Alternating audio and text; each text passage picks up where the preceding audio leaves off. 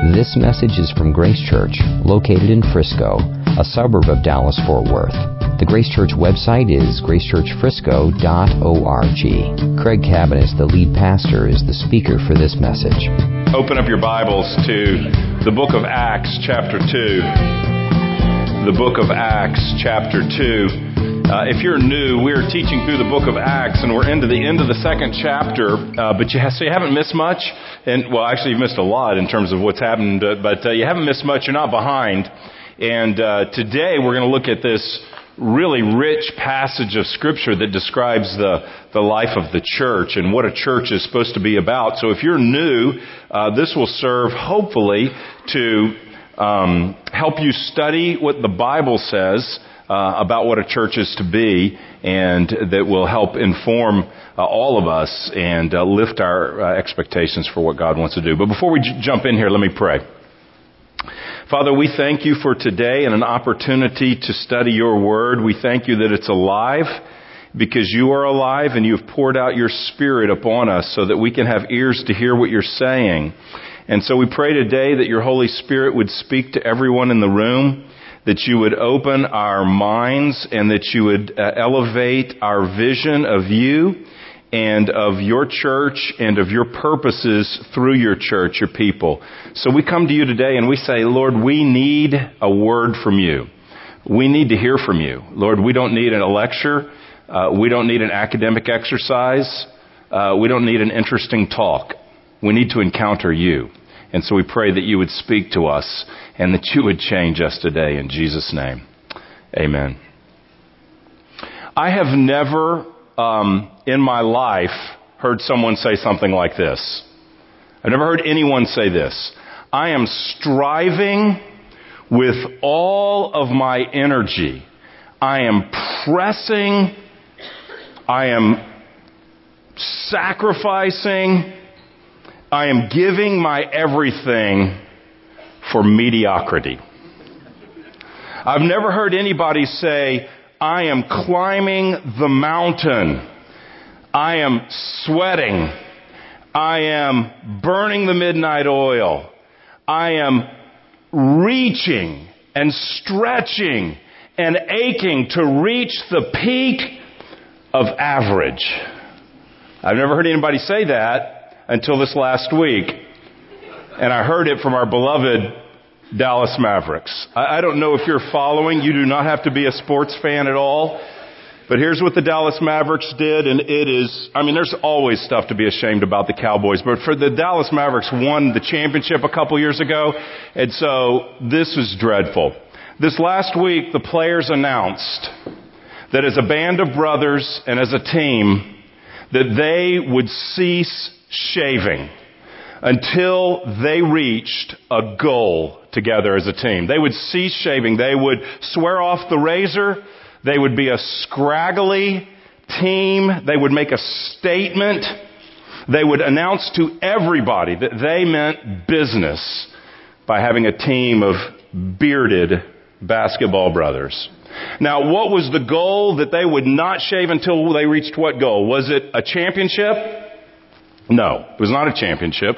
Was it to make it to the finals? We will not shave until we're in the finals. No. Was it to make the playoffs? Look, every, in the NBA, everybody and their mom makes the playoffs. Literally, there are people's moms in the playoffs in the NBA. Was this high and lofty goal, we will not shave, uh, shave until we make the playoffs? Oh, I wish I could tell you that's what it was. That's not what it was. Here's the goal.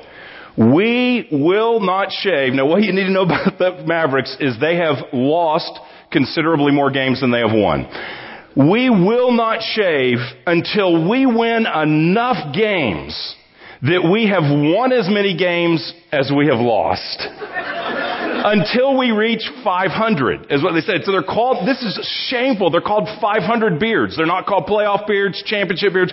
We are down in the hole. So until we reach ground level, we will not shave. We are making a statement. Listen, the epitome of average is 500. If you have won as many as you lost, you are by definition mediocre. That is a C. That you're by definition a C. You're not failing, but you're not an A. You're average. And so they have set their aspirations so embarrassingly low that they're just saying, once we reach average, we will have accomplished greatness. And when I heard that, I just thought this is the worst thing I've ever heard in sports in terms of a motivational exercise. But I thought, you know what? It's very similar to how we can view the church, what our aspirations for the church are, because I think many of us have, well, embarrassingly low aspirations for the church. I think many of us and have very low expectations of what God could do through the church. I think many of us have a goal that's achievable and manageable in our own human strength. I think many of us have a doable expectation for the church. And so we think, well, you know, if we attend a service and there's a pretty pleasant, uplifting sermon, that's good. Have a few friends in the church, shake a few hands, it's flu season, so give a fist, fist bump instead of a handshake, but greet a few people, have a few friends, that's great. Have a nice children's ministry, wonderful, and we'll see you back here next week to do it again for 90 minutes. That is very manageable, very doable. A, a non-Christian can pull that off, by the way. Anybody can achieve that. But when we look at the vision and the lofty expectations for the role of the church in the book of Acts, it's not average, it's breathtaking. It's actually more than breathtaking, it's impossible. It's impossible to accomplish in human strength. It's impossible to accomplish by getting everybody to buy in, getting everybody to take ownership, getting everybody to work hard. It's, it's impossible to accomplish by human effort. It's only accomplished by the miraculous power of the Holy Spirit. And that's a vision we want. We want a vision that says, this is impossible unless God shows up and makes it happen. That's what I want to be a part of. That's what you want to be a part of. We want to be a part of something that's characterized by this language in the New Testament. Surely God is in this place. It's not nice. It's not doable. It's not achievable. It's not pretty good. It's God is in the house. God is among the people. The living God is doing something. Even when it's challenging, even when it's difficult. This book has been fantastic. The, the, for two chapters, it's been glorious. Come back next week if trouble begins in chapter three. And throughout the rest of the book, it will be glory and trouble, and it will be glory in the midst of trouble. So I'm not saying that we have a vision of paradise on earth. I'm saying we have a vision of the Holy Spirit working no matter what our circumstances are, that He is present and that He is with us. And so here is the vision laid out of the early church. This was their experience, and it is not a 500 beard. It is glorious. Here it is, verse 42 of chapter 2. And they devoted themselves to the apostles' teaching and the fellowship, to the breaking of bread and prayers. And awe came upon every soul. And many wonders and signs were being done through the apostles. And all who believed were together and had all things in common and they were selling their possessions and belongings and distributing the proceeds to all as any had need. And day by day, attending the temple together and breaking bread in their homes, they received their food with glad and, generous hearts, praising God and having favor with all the people. And the Lord added to their number day by day those who were being saved. That's a high vision of what a church could be, what, what could happen among a group of people when God grabs their heart and does something in them. See, what has happened before this, what set this up, and what we must read this in the context of is that God has just historically poured out His presence on His church. His presence is the Holy Spirit. The book of Acts, we find at the beginning, Jesus is present. He's resurrected. He's alive and he's teaching his disciples following his resurrection. Then he says, I'm going to make you my witnesses. You're going to go out and tell what you've seen and experienced in me. And then he vanishes. He goes up into the air. It's called the ascension. He disappears uh, into heaven. He's, he's seated at the right hand of his Father. And then they just start praying. And what happens is they're at this festival called Pentecost and the presence of God falls upon them in a powerful way and miraculous things happen and a big crowd draws together to say, what is going on here? And Peter, one of the disciples who was previously very timid when Jesus was arrested and killed, is now bold as a lion and he stands up and he proclaims, Jesus is God. Jesus is the Savior. Jesus died for sins and rose to life again. And you can have new life if you believe in Jesus. If you turn from your sins, if you believe that Jesus is the one who died for our sins and was resurrected for us, then all your sins will be forgiven, Peter says, and uh, the, the Spirit will come live in you. So God will Himself dwell in you. That's what will happen if you believe. At that moment, 3,000 people say, I'm in, and they get baptized then what we just read is this is what happens to those 3,000 people. Once the Spirit comes down, then they join together as a people. See, what happened is they didn't just have an individual experience. They didn't just meet Jesus. It wasn't just me and Jesus as John shared in his announcement up here earlier. It wasn't just my life has changed. They were joined to a community. They were built into a people. God's purpose wasn't just to change individual lives. God's purpose was to build a community of life together. They don't just have an individual experience. They become the church, the family, the, the, um, uh, the community of God's people. And here's what we learn. When we read what we just read and it's tied to the pouring out of the Holy Spirit, here's what we learn. That the Holy Spirit empowers us to live out our new life in His new community. The Holy Spirit empowers us to live out our new life in His new community, in His community of faith. And that's what we see happening here. The apostles in the first chapter were told they're, told their witnesses that they're going to go and preach the gospel. But here's what we're going to see in Acts. They don't just go and tell.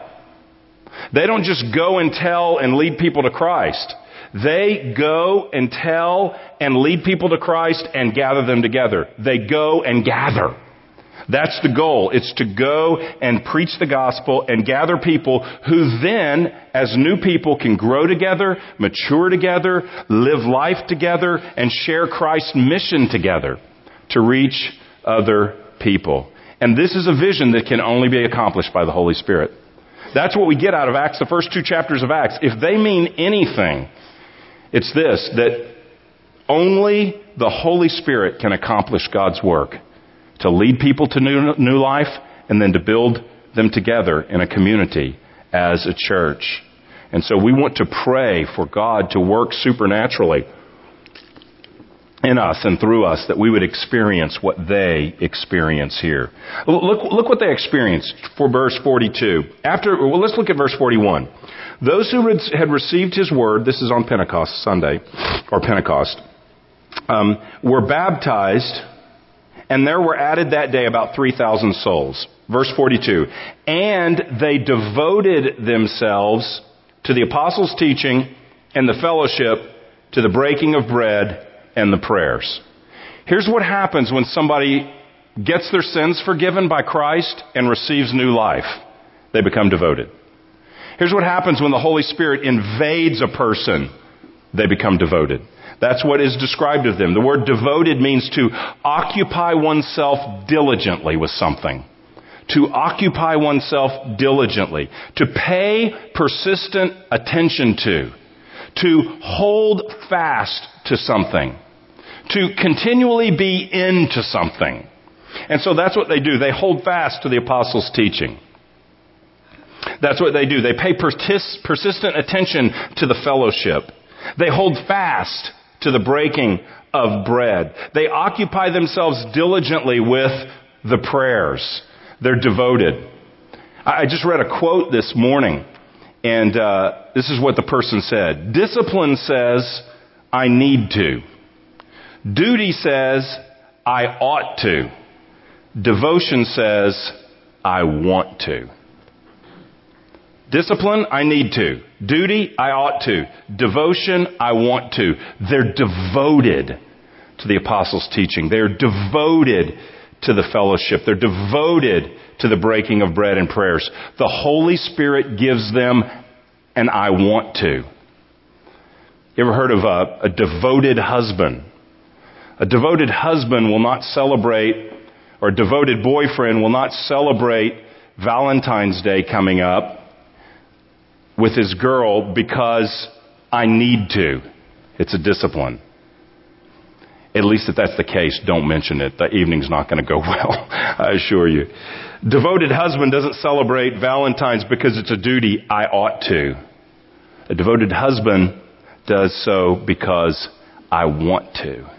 It's in my heart.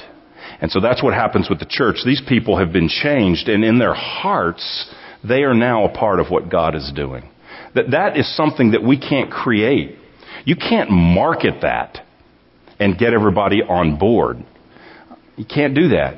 You, you, you, can, you can preach duty and law and make everybody think God's going to be really mad at you if you don't, and so everybody says, well, I guess I ought to. You can preach human effort and you can preach, you know, self-sufficient discipline so everybody says, I need to do that, but only the Holy Spirit can turn a heart and give a pure heart of discipline and give a pure heart of delight in duty and give a pure heart of devotion that says, I want to. I want to. What did they devote themselves to? Well, the first thing was to the apostles' teaching. First thing is they were a learning community. A learning community. They were devoted to the apostles' teaching. The Holy Spirit created a hunger in them to know God and so they were devoted to knowing him through his teaching. So, what was happening here? Well, the, the, passage tells us, if you look down in verse 46, the passage tells us day by day they were attending the temple together. So presumably, they were meeting daily, at the temple and the apostles were teaching them. So you got these 3,000 new people. So they're coming together. The apostles are teaching them. What were they teaching them? Well, it doesn't tell us here exactly, but if we look at Peter's sermon that precedes this, we, we probably can imagine that what they're teaching them is the gospel, the good news. They're probably, they don't have a New Testament. They have the Hebrew Bible, which we'd call the Old Testament. So they're probably teaching through the Old Testament and showing how it pointed to Jesus. They're probably teaching through what difference it makes to believe in Jesus. They're probably teaching all the stuff they heard Jesus teach. Now here's how we know that, because two of the guys, they're devoted to the apostles' teaching, two of the guys after this write well, they write bestsellers. They write gospels. Two of the guys, John and Matthew, write a whole book about what Jesus did. So perhaps their live teaching is the basis for what they record as the gospel. So they're teaching about the person of Jesus. They're teaching about who he is and what he has done and what difference that he makes. So from the very beginning, the church is oriented around knowing God, and the way you know God is through the scripture. So the apostles' teaching is what you have in your lap this morning, or what you have on your on your screen of your smartphone this morning. I hold this up and say, well, man, that's like a relic. A, a printed Bible is a relic. Everybody's reading it on their smartphone, but uh, their iPad or whatever. But you, you, it's what you have in your lap this morning. That is the apostles' teaching. So the church is built around knowing God, and the way they know God is to know His Word. And they are devoted, plural. They devote themselves. They're gathering daily in the temple with everybody, and they're gathering in house to house. This is a community experience. So I'm all for, 100% for private Bible study. Do it regularly. I'm all for devotions. Do it regularly.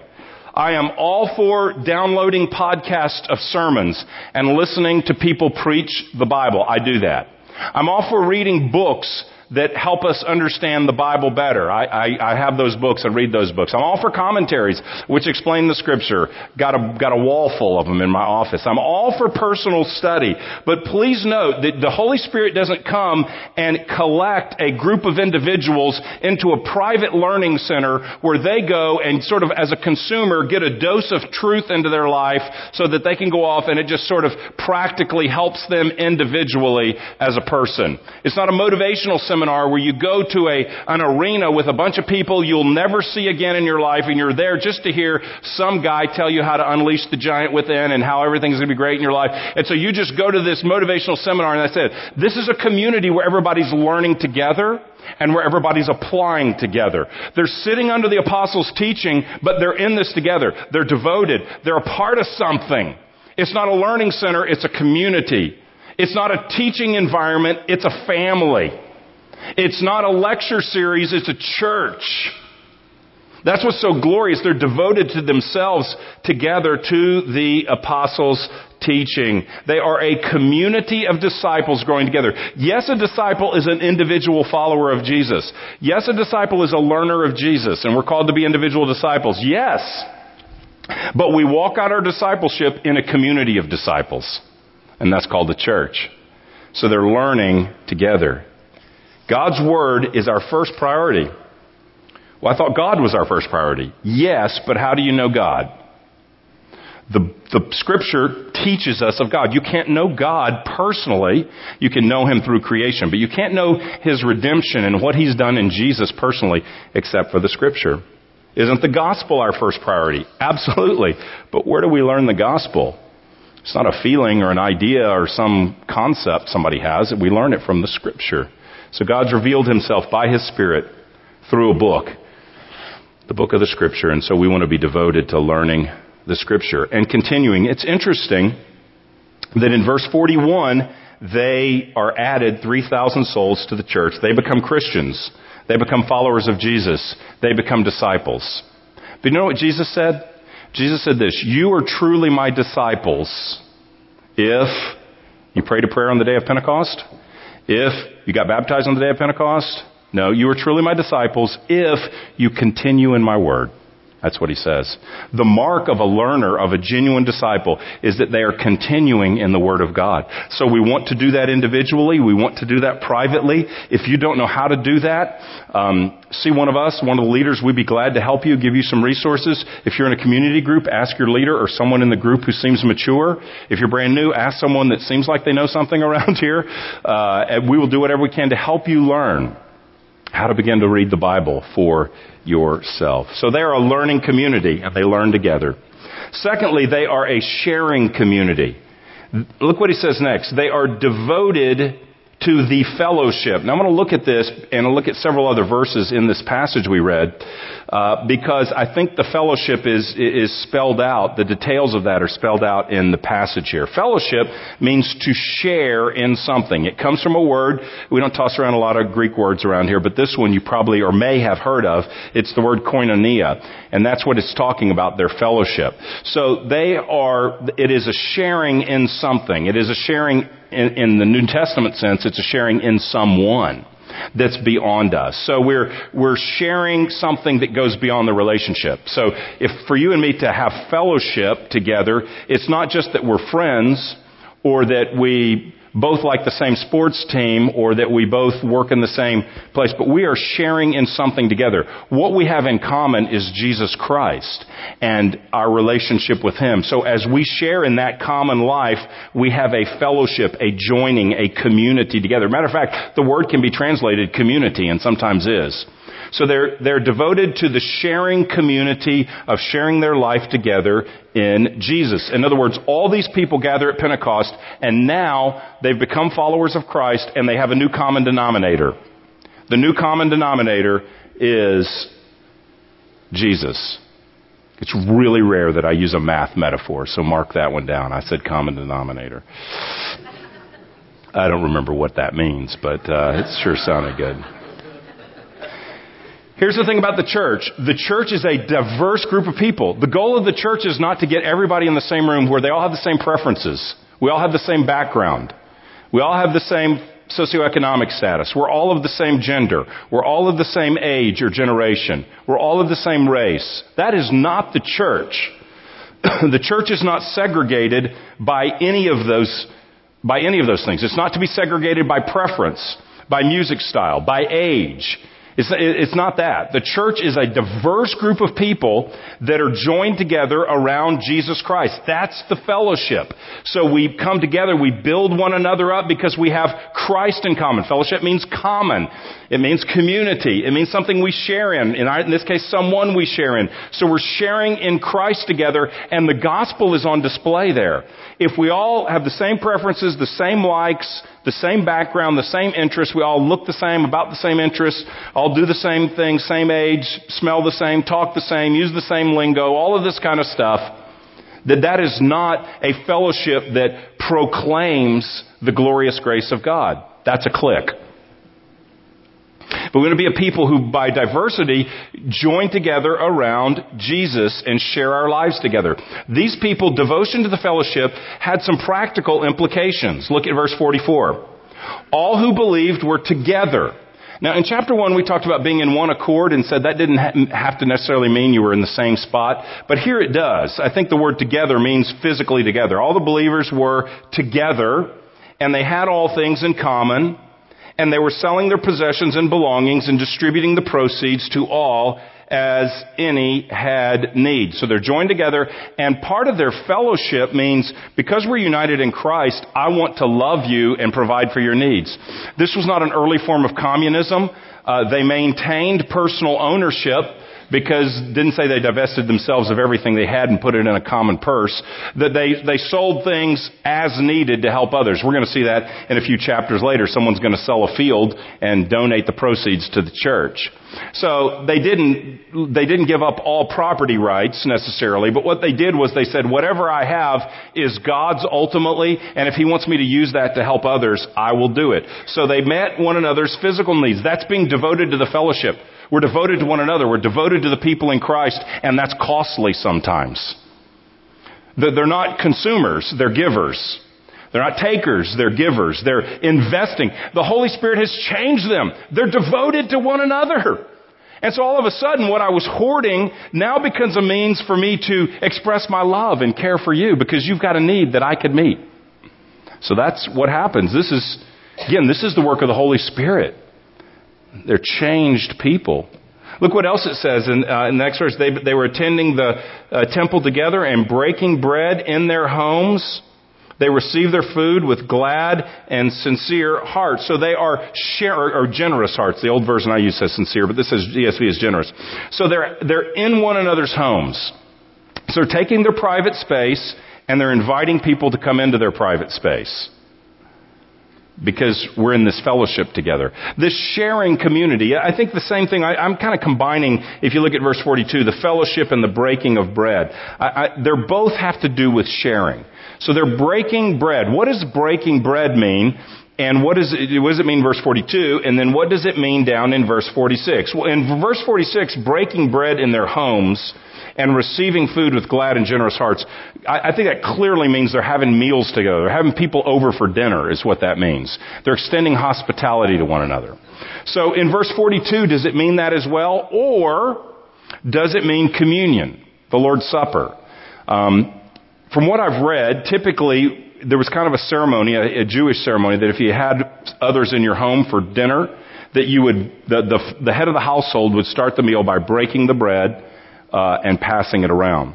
So it does uh, envision a communal meal, you know, people together. Does it mean the Lord's Supper in verse 42? Well, most of the commentators I read, who know way more than I do, think it is just sharing a meal and not necessarily communion. But communion could apply here because it appears the way the early church received the Lord's Supper, uh, we see this in the book of 1 Corinthians, was they did it around a shared meal. So it's really not two distinct things. Like for us, it usually is. And maybe we need to look into that. But for us, it usually is. We're having you over for dinner. We could call that breaking bread. Uh, we're having communion together. That's something we do in this worship service. That's very different. But for the early church, they would share a meal together, breaking bread, and then break the bread, perhaps, which is the body of the Lord, and receive the Lord's Supper together. So it could mean both. In their context, it probably did. But hospitality, sharing your time, sharing your food, sharing company, with whom? People who are just like me in every way. No, actually people that are in the fellowship that are different than you, but you have Jesus in common. This only works by the Holy Spirit. It does not work. There's no plan. There's no five year plan. There's no strategy. We don't have a new teaching uh, plan that's going to make this happen. It really has to be the Spirit working in our hearts, and it's the, it's the effect of what you see in the early church. So, what is this early church like after they're converted? After the Holy Spirit fills them, what are they like? They're devoted to Scripture, the apostles' teaching. They're a learning community. They're devoted to the fellowship and to sharing what they have and to having generous and glad hearts, laughing over the dinner table with people. Laughing over the dinner table with people. That, laughing at a restaurant. Going out to a restaurant and just uh, eating together and being together. That's what's going on here. They're paying constant attention. They want to. That's devoted. Want to. Constant attention. That's what they're doing. The fellowship. Shared life. Shared life. Here, here's what the Spirit compels us to do. When we share our things, when we share our time, when we share our generous hearts around the table, when we're devoted to the fellowship, here's what the Holy Spirit does. It compels us to love others. The Holy Spirit compels us to, to look outside of ourselves. Here's what the, here's what the natural heart says. What's in it for me? Here's what the Holy Spirit filled heart says. What's in it for you? So when I think about, here's a real expression of community in our church. One of the expressions of community in our church is our community groups. And I've shared before, I'm a part of a great community group, love it. But sometimes Wednesday night at 7 o'clock, I'm tired, I'm wasted, my mind's not into it, and I'm thinking, wow, I gotta go to community group tonight. Now, if I'm thinking, how do I feel and what am I gonna get out of it, that's exactly what my attitude will be. I'm not sure. There's other options. But if my attitude is, I wonder if somebody at community group is going to have a burden that I could carry. I wonder if somebody in community group is going to have a need tonight that I, the Lord could use me to meet. I wonder if there's someone at community group that's discouraged tonight that maybe I could pray for them and encourage them. I wonder if there's someone at community group tonight that just needs someone to listen to them and care for them. So if everybody in the group had the same attitude I have right now, they'd show up to community group by themselves with no one to listen to them because everyone's saying, what's in it for me, not what's in it for you. Devotion to the fellowship, the Holy Spirit turns us outward, so we constantly want to be asking by the power of the Spirit, what's in it for you? What's in it for you? What's in it for you? What's in it for you? Have you over for dinner? What's in it for you? Get together and talk about Christ? What's in it for you? That's the orientation of the heart that's been turned upside down by the good news of Jesus. And that's why, that's why this is a lofty goal. It's, that's why this is an impossible goal. This isn't church average that's going on here. This isn't church mediocre. So we're not going to grow our beards out and accomplish this one. This one's amazing. What's in it for others. That's, commission, that's devotion to the fellowship. They're also a worshiping community. They're devoted to the fellowship, the breaking of bread. They're devoted to the prayers, verse 42, the prayers. Now, I'm, I'm going to talk about a worshiping community because I'm going to combine two statements in this passage that, that speak about their Godward orientation. First of all, they are devoted to the prayers. When the Holy Spirit builds a people together, He'll always build them together in prayer. Why? Because prayer is fundamentally a recognition of our need for God. When I see how much I need God, I pray. When I'm in trouble, I pray. When I'm desperate, I pray. And so prayer is a reflection of a people who see their need for God. And the church begins chapter one in prayer. Chapter two, it's launched in a prayer meeting. That, that's where the church is birthed through a prayer meeting. So people are praying together and God shows up and then everything changes. And now all of these people are now Christians and they're experiencing this together. So it's our recognition of God. It's our humbling ourselves before Him. It's our bringing our needs together and praying so that we are a community devoted to prayer. Now, if you look at verse 46, it says, Day by day they were attending the temple together, breaking bread in their homes. They received their food with glad and generous hearts. So they are not only together in a public context, but they're together in a private context. Now, the scripture doesn't literally say this, so when I'm speculating, I'll tell you that. Scripture doesn't literally, say this.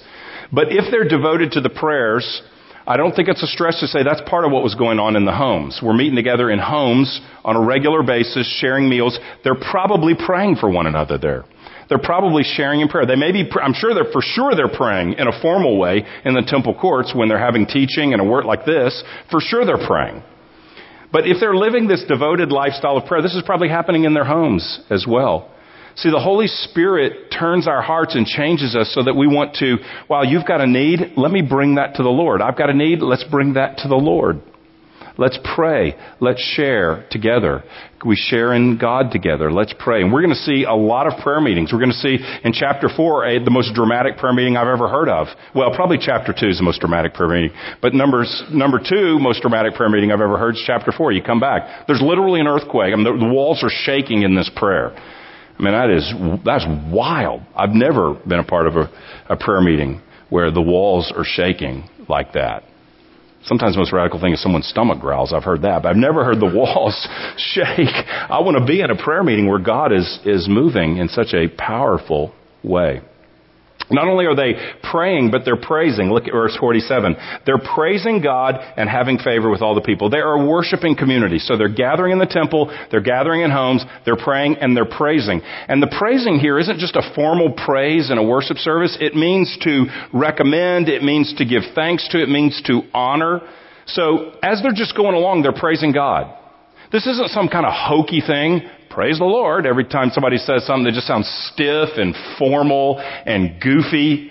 We're not talking about that. We've all met that religious person, and guess what? Many of us have been that religious person. So it's not just them out there; it's us in here. So we've all been a little hyper spiritual at points, and and uh, kind of done the praise the Lord thing when we didn't maybe even mean it. But what he's talking about here is that they are praising God. There's a Godward orientation. They're viewing their life in the presence of God. And it's just natural. To pray or to praise is as natural as breathing in and out for the, for people filled with the Spirit. It's not awkward. It's not strange. It's natural. So we're able to say, God, we praise you for this. Lord, we recognize what you're doing here. God, we thank you that you are with us. God, we declare that you are glorious and wonderful and we ask you to do more. So now we're praying. Would you do more of what you're doing in our midst right now? Would you help us to be devoted to your word. Would you help us to be devoted to the fellowship? Would you help us to be devoted to hospitality? Would you help us to get our grimy hands off our stuff and freely use what we have for the glory of God and the good of others? Lord, would you help us to have glad and generous hearts so that when someone comes over, it's not grumbling and complaining until they knock at the door and then smiling, hey, how's it going? We've just been fighting like animals for the last two hours preparing for you, but come on in. glad, not, it's not that. It's glad and generous hearts. Lord, we gotta pray because we need you to do this. We need your power to do this. It says they're all walking around in awe.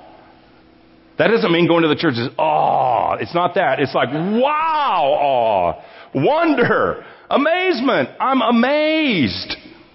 So they're filled with awe. The, the, the, the, the apostles are doing signs and wonders.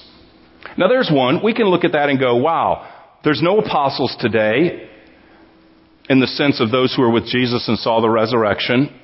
There's certainly people that lead in mission that we could say maybe have like an apostolic function. They, missionaries, they're church planters, they, they go out. So there may be some of those functions happen today, but there's no apostles like that. And so they're doing signs and, and wonders. And everybody is being amazed. And there's some wild signs and wonders we see in this book. People want to get in Peter's shadow because his, they're getting healed in his shadow. Wow. So there's some amazing stuff that's happening. And so we can say, well, yeah, we're not in awe because, uh, you know, nobody's getting healed by a shadow. So we're not seeing the kind of miracles that they saw. I mean, if we did, we'd be in awe. We, we just, you know, all we have is the Word of God and the Holy Spirit filling us and we are saved. That's the biggest miracle of all. You know, it, I, when people get healed, there's going to be a healing happen in chapter 3. Here's what we need to know. The healing in chapter 3 does not even register compared to chapter 2's conversions. There's no greater wonder, there's no greater sign than someone meeting Christ.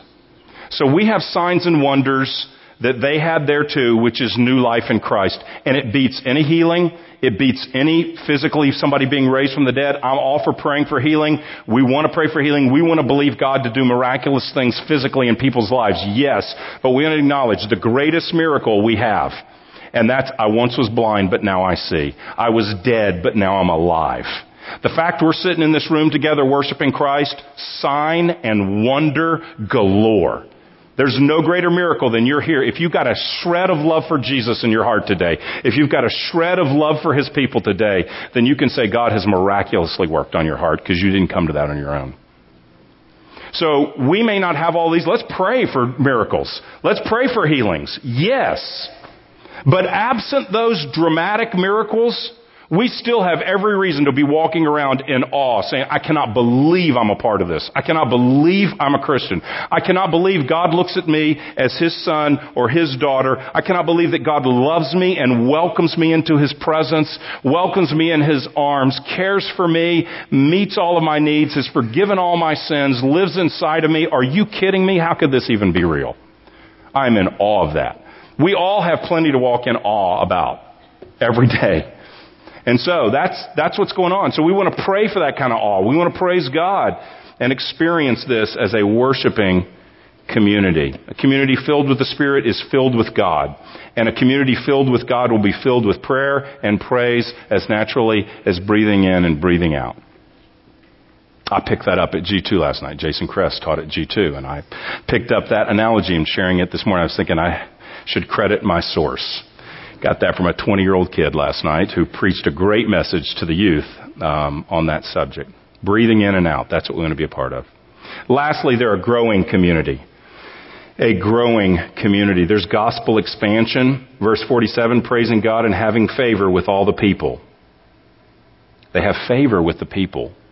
So if God's at work, will, will we have favor with everyone around us? Come next week. The favor doesn't last for them in, in the book of Acts. There are times they have great favor. There are times people are getting killed. So fa- the, the favor of the world, the favor of others is very fickle. But we can rejoice when we do have favor. When God does give us favor with others, we thank Him for that and we're grateful. So they're having favor. That means people want to be a part. They, they, they like, they're interested. Now, in a few chapters, someone is going to die in the worship service because they lied and they get judged. And then it says nobody wanted to have anything to do with them. So when 3,000 are coming and it's great and everybody's becoming a Christian, yeah, we're for that. When people are getting killed for their sins in your worship service, falling over dead, people are like, whoa, I don't want any part of that. So the favor thing comes and goes, but it is a gift. We always have favor with God, and we want to celebrate when we do have the favor with people. And we want to, we want to use that favor as a bridge of relationship with them as well. And here's what's happening. The Lord added to their numbers daily, day by day, those who are being saved. So the Spirit is adding to their numbers. We want to be praying for that, not growing numbers. We want to pray for converts, for people that do not know Christ. This is something to pray about. This is something to, to join together with a heart for. And so they're doing that, and, and God is bringing people to, to their midst. People are becoming Christians. They are caring for one another. They are serving one another, but they're not inwardly focused. They're not insulated from the culture around them. They're not separatist in some type of way where they're in a holy huddle or in a sect or a clique where they do not interact with anyone else. They're having favor with people, so they have to be interacting with people. And the Lord is adding to their number. It can't be a secret meeting they have here because people know about it and are coming in and being added. So they are connecting with their culture. They are a part of their culture and they are bringing the good news. They're not being enculturated. They're not lost in their culture so they don't represent Christ. They represent Christ in their culture. People are coming to Christ. The gospel is on display. And when you come in, so if you hear about these people and you come in, what do you see? Well, these people are all about the scripture. The Word of God is alive. These people are all about the fellowship. They're joining together. They're in one another's homes. They're loving one another. That's a, a powerful example and witness. They're breaking bread. Somebody had me over for dinner. They're praying together. Everybody is awestruck and they're amazed. So when they encountered this band of believers, they encountered the resurrected Christ because the Spirit is working through them as a people. The Holy Spirit empowers us to live out our new life in a new community. And that is what is going on here. And here's what I love about it. They're devoted. They want to. The gospel creates a want to. When we hear that our sins are forgiven and that we are reconciled to the Father, there's a reconciliation, there's a relationship. There is the love of God shed abroad, filling our hearts. There becomes a want to in an increasing way. An increasing want to.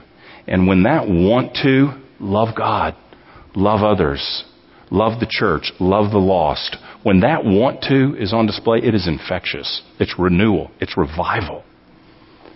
So that's what we want to pray for Grace Church, a huge, big want to. Wanting His Word, wanting His presence, wanting His fellowship, wanting to be with one another, wanting to reach the lost, wanting to bear with one another's burdens, wanting to show patience, kindness, grace. And the Lord's adding to them. Want to see new people come. The Lord is adding. Here, here's how I want to close a message like this. I read this passage and I go, this is just overwhelming, all that was happening in this revival context that they experienced. And again, the, road, the road's going to get rough for them. But this, this precious sort of new phase of church life that they experienced is glorious. And I think there's several summaries like this in Acts. And I believe the Lord gives us these summaries to give us a high vision and a high a high vision, a high desire, a high picture of what He can do when a people abandons themselves to the Spirit and says, "Has your way" under the under the Scripture. That He gives us these pictures. This is what this is what I do. This is what I can do. This is what I will do. This is what we want to pray for Him to do. So look at that. I think it's kind of overwhelming, right? How do I get devoted? How do I get consistently focused on, attached to the Word, the fellowship, the prayers, um, praying for miracles, awe, people in my home, pe- leading people to Christ? How do I do all this? Right? I'm just, just trying to make it. And this is overwhelming. Here's what we do. You just pick one area to take a step in. That's it. Really easy. You read all that and say, Lord, give me one practical application step. If you're here and you're not a Christian, here's your application step that changes eternity. You believe. If you're not a Christian, then don't start praying and coming to church and reading Bible because thinking that'll make you a Christian. I would do all that, but don't think that makes you a Christian.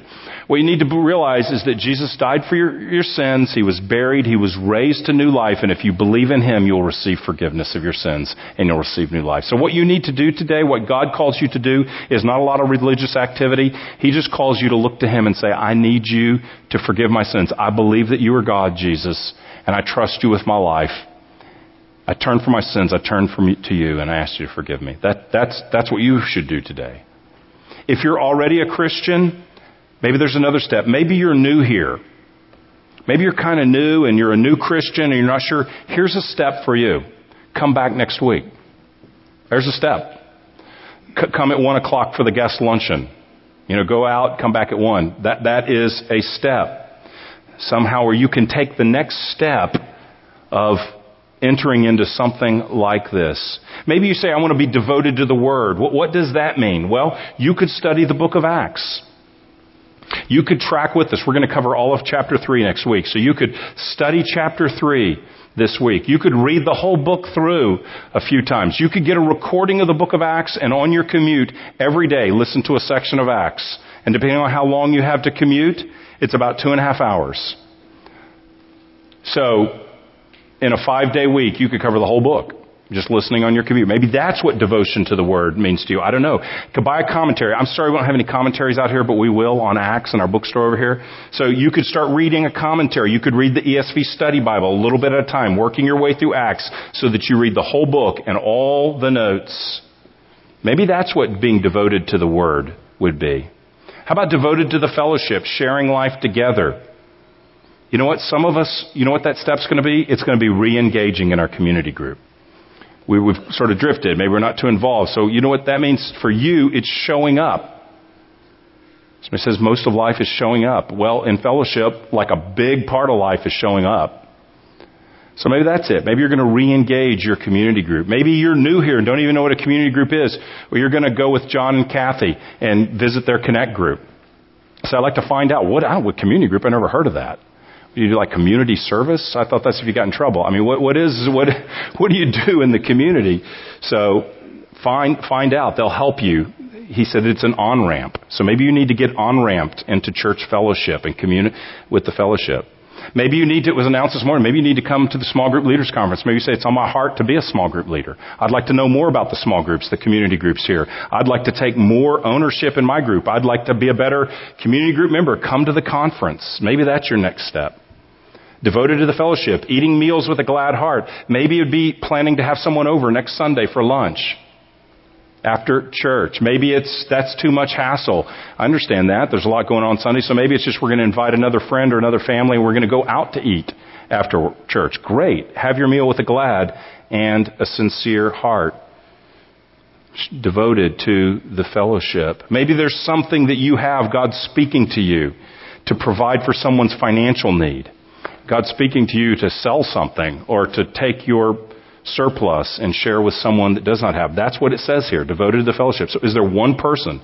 So don't do all this. Pick one thing you're going to do. Maybe it's the prayers.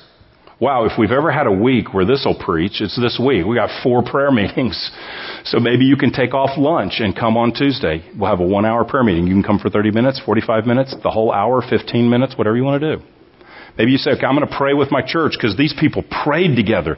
They were desperate. They prayed and look what God did. You come and pray.